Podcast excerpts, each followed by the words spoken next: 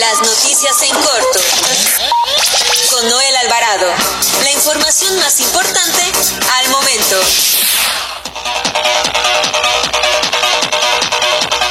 Muy buenas tardes, eh, como todos los días, los saluda Noel Alvarado, editor de información del periódico La Prensa. Transmitimos en vivo desde la cabina azul de los estudios Tepeyac con la fuerza de Organización Editorial Mexicana, la empresa periodística más grande e importante de América Latina. Gracias por acompañarnos los próximos minutos en las noticias en corto de este 27 de agosto del 2020. Nacional. El secretario de Relaciones Exteriores, Marcelo Ebrar, anunció que el gobierno de México contempla una mayor producción de la vacuna contra el COVID-19 que se realizará en México dentro del convenio entre AstraZeneca y la Fundación Carlos Slim.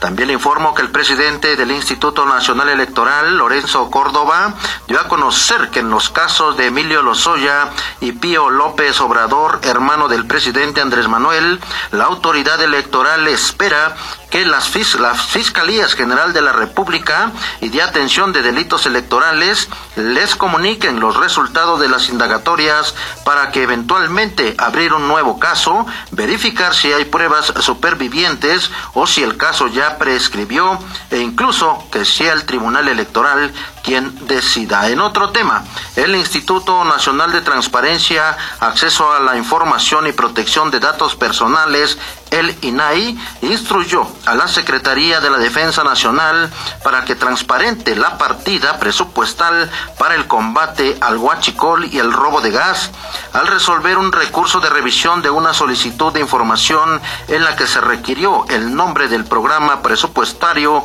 de la Sedena para vigilar y evitar el robo del Huachicol y el gas, la dependencia encabezada por Luis Crescencio Sandoval respondió que no contaba con esa información. Además, por tercera ocasión, en menos de tres meses, el gobierno del presidente Andrés Manuel López Obrador acudió ante la Suprema Corte de Justicia de la Nación para impugnar acciones del gobernador de Baja California, Jaime Bonilla, ahora por el impuesto ambiental aprobado en su estado.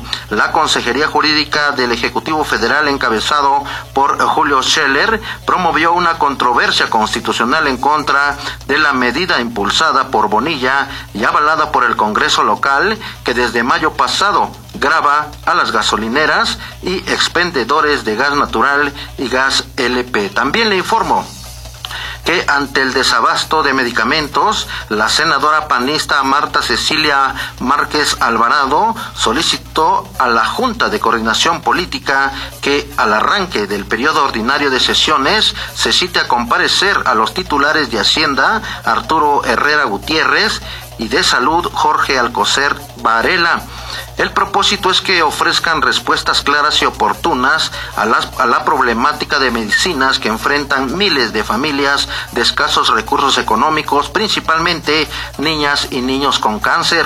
Además que se llame a, cuentas al subsecretario de Prevención y Promoción de la Salud, Hugo López Gatel, y al director del Instituto Nacional de Salud para el Bienestar, Juan Antonio Ferrer. En otro tema, la Secretaría de Educación Pública hizo el llamado a los jóvenes que estén interesados en cursar la preparatoria abierta para que soliciten una cita y acudan al examen presencial para obtener un lugar en esa modalidad. Ello con las medidas sanitarias para evitar contagios de COVID-19. También le informo que los gobiernos municipales, estatales y federal deberán hacer uso de las nuevas tecnologías para el pleno, el pleno desarrollo del país. Escuchemos la opinión de Julio César Tapia. Muy buenas tardes, Noel Alvarado. Hoy más que nunca los gobiernos federales y locales deberán hacer uso de nuevas tecnologías para el pleno desarrollo de un pueblo que se ve limitado en materias de seguridad, educación, trabajo y vivienda, pues el COVID solo ha evidenciado las grandes deficiencias y rezagos, así como la falta de capacidad de las autoridades para dar frente a este gran problema de salud mundial y que por mucho han sido rebasados. Sin embargo, el uso de las tecnologías será la fórmula para dar frente a estos retos. Por ello es indispensable que los gobiernos doten de Internet de manera gratuita hasta el último rincón de la República.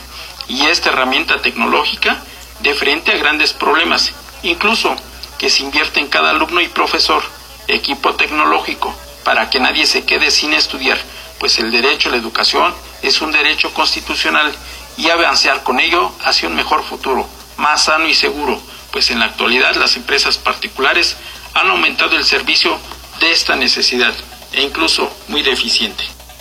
Además, el gobernador del Estado de México, Alfredo del Mazo Maza, y el embajador de Estados Unidos en México, Christopher Landau, recorrieron las plantas de estampadoras y de ensamble de empresas automotrices en Toluca, acompañados por directivos de estas empresas y miembros del cuerpo diplomático del país vecino, con quienes el mandatario mexiquense sostuvo reuniones de trabajo. En su cuenta de Twitter, Alfredo del Mazo dio a conocer eh, su encuentro con el embajador estadounidense, con quien realizó una visita guiada para conocer los procesos que se desarrollan en estas plantas del sector automotriz. Metrópoli. La Secretaría de Movilidad de la Ciudad de México dio a conocer que la contingencia sanitaria por COVID-19 dejó pérdidas para los conductores del transporte público concesionado por más de 1.285 millones de pesos del primero de marzo al 31 de mayo de este año. Durante la asamblea informativa, también le comento que durante la asamblea informativa, la alcaldesa de Iztapalapa, Clara Brugada, dio avances, los avances realizados en beneficio de los habitantes en apoyos a la educación, salud, seguridad, embacheo, iluminación, reparación de banquetas, guarniciones, poda de árboles, jardinería, pintura para escuelas, apoyos para madres solteras, adultos mayores, además de los beneficios que se han otorgado del programa de mujeres estudiando, beneficio del campo a la ciudad, la inauguración Camino de Mujeres Libres y Seguras y los apoyos han dado a las unidades habitacionales. La alcaldesa adelantó que se trabaja fuerte para acabar con la escasez del agua en Iztapalapa. Escuchemos a la alcaldesa Clara Brugada. Sí, entonces ya se está avanzando en ese proceso y el objetivo es que todas las unidades no sufran de escasez de agua, que todas las calles y colonias de toda esta territorial avancen. Miren, ¿cuánto gastamos como alcaldía en distribuir diariamente un millón de litros de agua? se invierte mucho en la adquisición del agua, dice la alcaldesa. En la reunión que se llevó a cabo en la calle de España, esquina con Avenida San Lorenzo, en la colonia Cerro de la Estrella, estuvieron presentes vecinos, directores territoriales, así como administradores de unidades habitacionales, entre ellos la señora Marisol Ramiro Barragán, de la unidad España 505, localizada en la colonia San Nicolás Tolentino.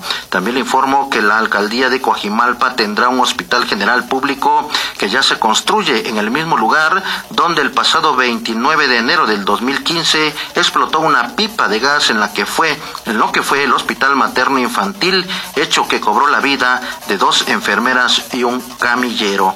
También le informo que el presidente del Poder Judicial de la Ciudad de México, el magistrado Rafael Guerra Álvarez, enfatizó que las víctimas del delito de trata de personas deben tener un acompañamiento de las autoridades a fin de garantizar su comparecencia no solo al inicio del proceso, sino hasta el juicio, porque de lo contrario se favorece al procesado.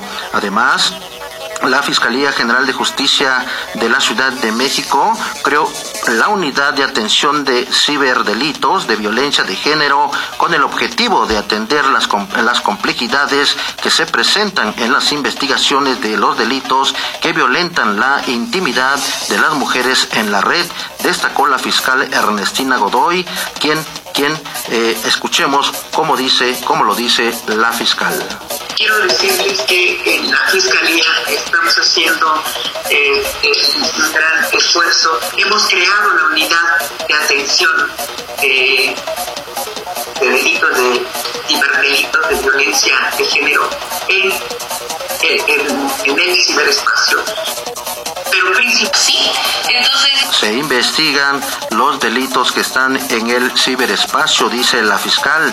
También le comento que el gobierno municipal de Huizquilucan, encabezado por Enrique Vargas del Villar, difundió un en lengua otomí información acerca de los síntomas del coronavirus y las medidas de sanidad para evitar contagiarse. Y rápidamente, en temas que tienen que ver con Procuración de Justicia, le comento que elementos de la Guardia Nacional detuvieron a, un, a una persona que llevaba entre sus ropas aproximadamente 2.400 pastillas de aparente fentanilo. Su captura se logró en la carretera, en las carreteras Magdalena de Quino, Sonora. La persona implicada quedó a disposición del Ministerio Público. Y también un presunto traficante de droga que llevaba en sus, en, sus maletas de viaje 3 kilos de aparente cristal y 58 kilos de marihuana, fue detenido por elementos de la Guardia Nacional en Durango. Amigas y amigos, con esto concluimos las noticias en corto. Continúe, continúe con la programación de ABC Radio y con Jerry en cabina. Nos escuchamos mañana.